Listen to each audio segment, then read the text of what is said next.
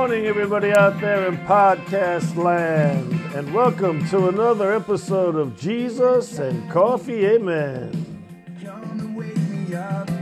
I will wait upon you, Lord. You revive me. Come and fill my cup. I want more and more. Give me a good cup of coffee. Give me a word that rocks me. Whole lot of Jesus and a little caffeine. This is a daily devotional slash Bible study where I read the scriptures, expound on them a little bit, work on finding something to motivate you through your day, something that will definitely motivate me through my day. If you love Jesus and you love coffee, this is the place for you. And if you don't love Jesus and or coffee, come on in anyway. Have a seat. Enjoy yourself. Listen in. You may like it, you may not. You may learn something, you may not. You may hate it, you may not. But I know one thing, it surely won't hurt you. So I'm going to have some coffee. I got my Bible open in front of me. I got a nice hot mug of dark roast coffee. So I have everything I need to get my day started. So let's dig into the scriptures. Let's pray. Let's meditate. And let's just get going. Jesus and coffee. Amen. Only you make me come alive. Only you can satisfy. It's a supernatural high. Jesus and coffee. Amen. Well, thank you, John Waller. Gotta love John Waller. Great Christian brother, humble man, very talented. Uh, just a regular guy, very down to earth. My wife and I met him about a year or two ago uh, at a free concert he did in a church. All he wanted was a free will offering. Now, that's a humble guy. We spoke to him for about 20 minutes after the concert, and I was just so impressed with how down to earth and humble and real he was. So I hope you people listen to his music, support him, buy his music, go to his concerts. You won't be sorry. He is a really, really good guy. Today, I will be reading from the NKJV, New King James Version, John chapter 2, verses 13 through 22. Let's pray and get into the word. Almighty God, we come to you in the name of Jesus and we ask you to open our eyes that we may behold wonderful things from your holy word. Change us with your word because we desperately need to be changed. Speak to us through your word because we desperately need to hear your voice and reveal yourself to us from your word because we desperately need to know you. Now, the Passover of the Jews was at hand, Jesus went up to Jerusalem. And he found in the temple those who sold oxen and sheep and doves, and the money changers doing business. When he had made a whip of cords, he drove them out of the temple with the sheep and the oxen, and poured out the changers' money, and overturned the tables. And he said to those who sold doves, Take these things away. Do not make my father's house a house of merchandise. Then his disciples remembered that it was written, Zeal for your house has eaten me up. So the Jews answered and said to him, What sign do you show to us since you do these things? Jesus answered and said to them, Destroy this temple. In three days I will raise it up. Then the Jews said, It has taken forty six years to build this temple, and will you raise it up in three days? But he was speaking of the temple of his body.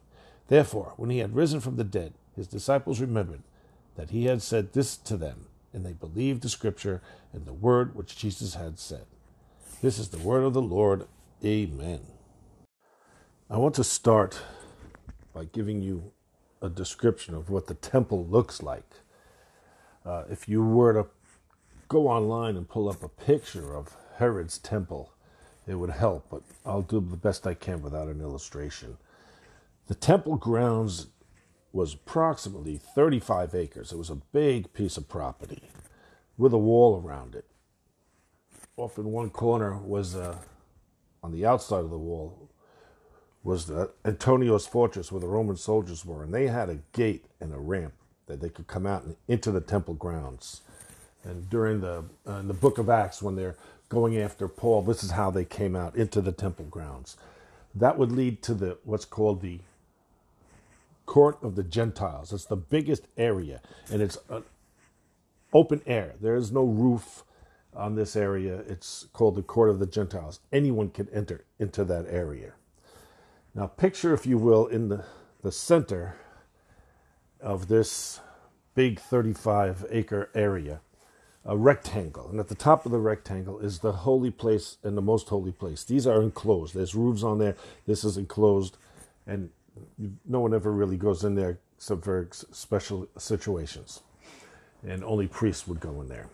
Then in front of that, as you come down the rectangle, you would have the court of the priests, which is where the sacrifices were done. The brazier was there, the, the altar for incense. Uh, all these things were there that they could do the uh, sacrifices and the, and the sacrificial worship. Only priests were allowed into that area. Coming further down the rectangle, now in front of that is what's called the court of Israel. Only Jewish men were allowed in there. Then you move down a little further down this rectangle, uh, and then you have the court of women. All Jews were allowed in there. And then surrounding that whole rectangular structure that I just described, if you if you search online, just search for uh, Herod's temple image, and you'll get the idea. You'll see what I'm talking about. Surrounding this is a large, very large area called the Court of the Gentiles. These men who were selling oxen, sheep, and doves, and the money changers would have been in that area. So, what would happen if you were a devout Jew? You traveled a long distance to go to Jerusalem to be in Jerusalem for the Passover. You couldn't bring animals with you, it would be too difficult. Uh, so, you would come there, you would enter into the court of the Gentiles, you would seek out the money changers. You would have to take your money that you used every day and exchange it for temple money. Right? And the rate of exchange was not favorable. The Sanhedrin, the ruling council, were making money on this rate of exchange.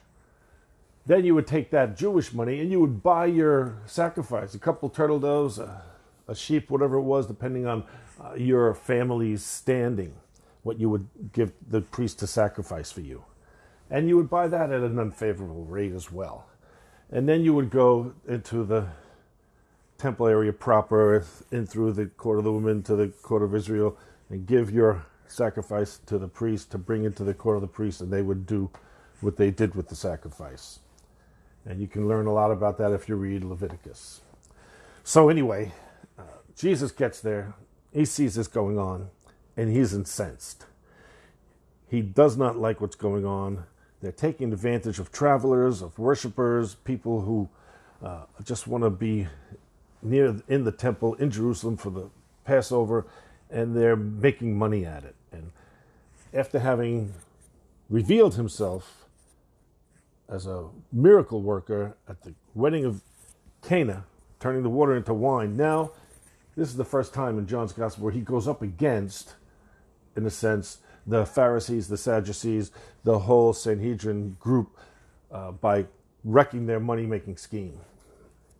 Turns over the tables, dumps the money, drives out the animals and the people that are selling it, and they're not happy about it. Jesus is come to establish like a new order in a way. He said he's not come to abolish the law, but to fulfill the law. He wants this place to be a house of worship, not a house of business. So he chases these people out and he spills over their money and he pretty much has a fit. And they don't like it. Now, the disciples that are present see this and they are reminded of Psalm 69, verse 9, which says, Zeal for your house has overtaken me, or consumed me, depending on the translation you're reading. And that comes to their mind as they see this going on. Then the leaders of the Sanhedrin question Jesus Who do you think you are? How, you can't do this. Uh, what's going on here? Who, who, who are you? Give us a sign. Show us your authority. And he says something that they don't quite understand. It's one of the things they use against him at his fake trial. Destroy this temple, and in three days I will raise it up.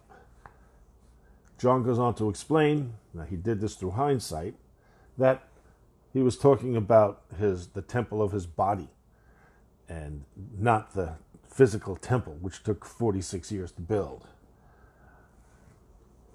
But they don't get it right away. Nobody gets it. Again, the, the Sanhedrin, the Pharisees, Sadducees, they use it against him uh, in, his, in his fake trial. But John explains he was speaking of the temple of his body. Therefore, when he had risen from the dead, his disciples remembered that he had said this to them, and they believed the scripture and the word which Jesus had said. It wasn't until after he rose from the dead that they said, Oh, that's what he said. Oh, I get it. That's what he was talking about. Because, quite frankly, although they believed he was the Messiah, they thought he was going to be a political Messiah kick the Romans out of Israel and restore the greatness of the kingdom uh, as it was under David. Once again, we see here that heaven has come to earth. Jesus, the one who came from heaven, has come to earth and he's setting things right. He's kicking out the business, the money men uh, out of the temple grounds. He wants to restore true worship in chapter 4 of John, he will tell us what true worship is when he meets the woman at the well. For now, I want to leave you with these thoughts. Jesus doesn't want your money so much as he wants your heart. Yes, you should give to your church so that it can support the work of the ministry. He wants your heart. He wants you to give yourself to him wholeheartedly. He died for you. He says, Come to me.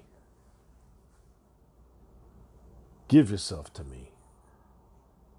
And tomorrow we'll hear about being born again. God bless you. Thank you for listening in.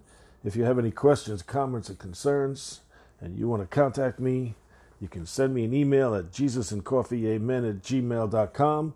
And that's the word Jesus, the letter N, the word coffee, the word amen at gmail.com. J E S U S, the letter N, C O F F E E A M E N at gmail.com. Thank you very much for listening and God bless you.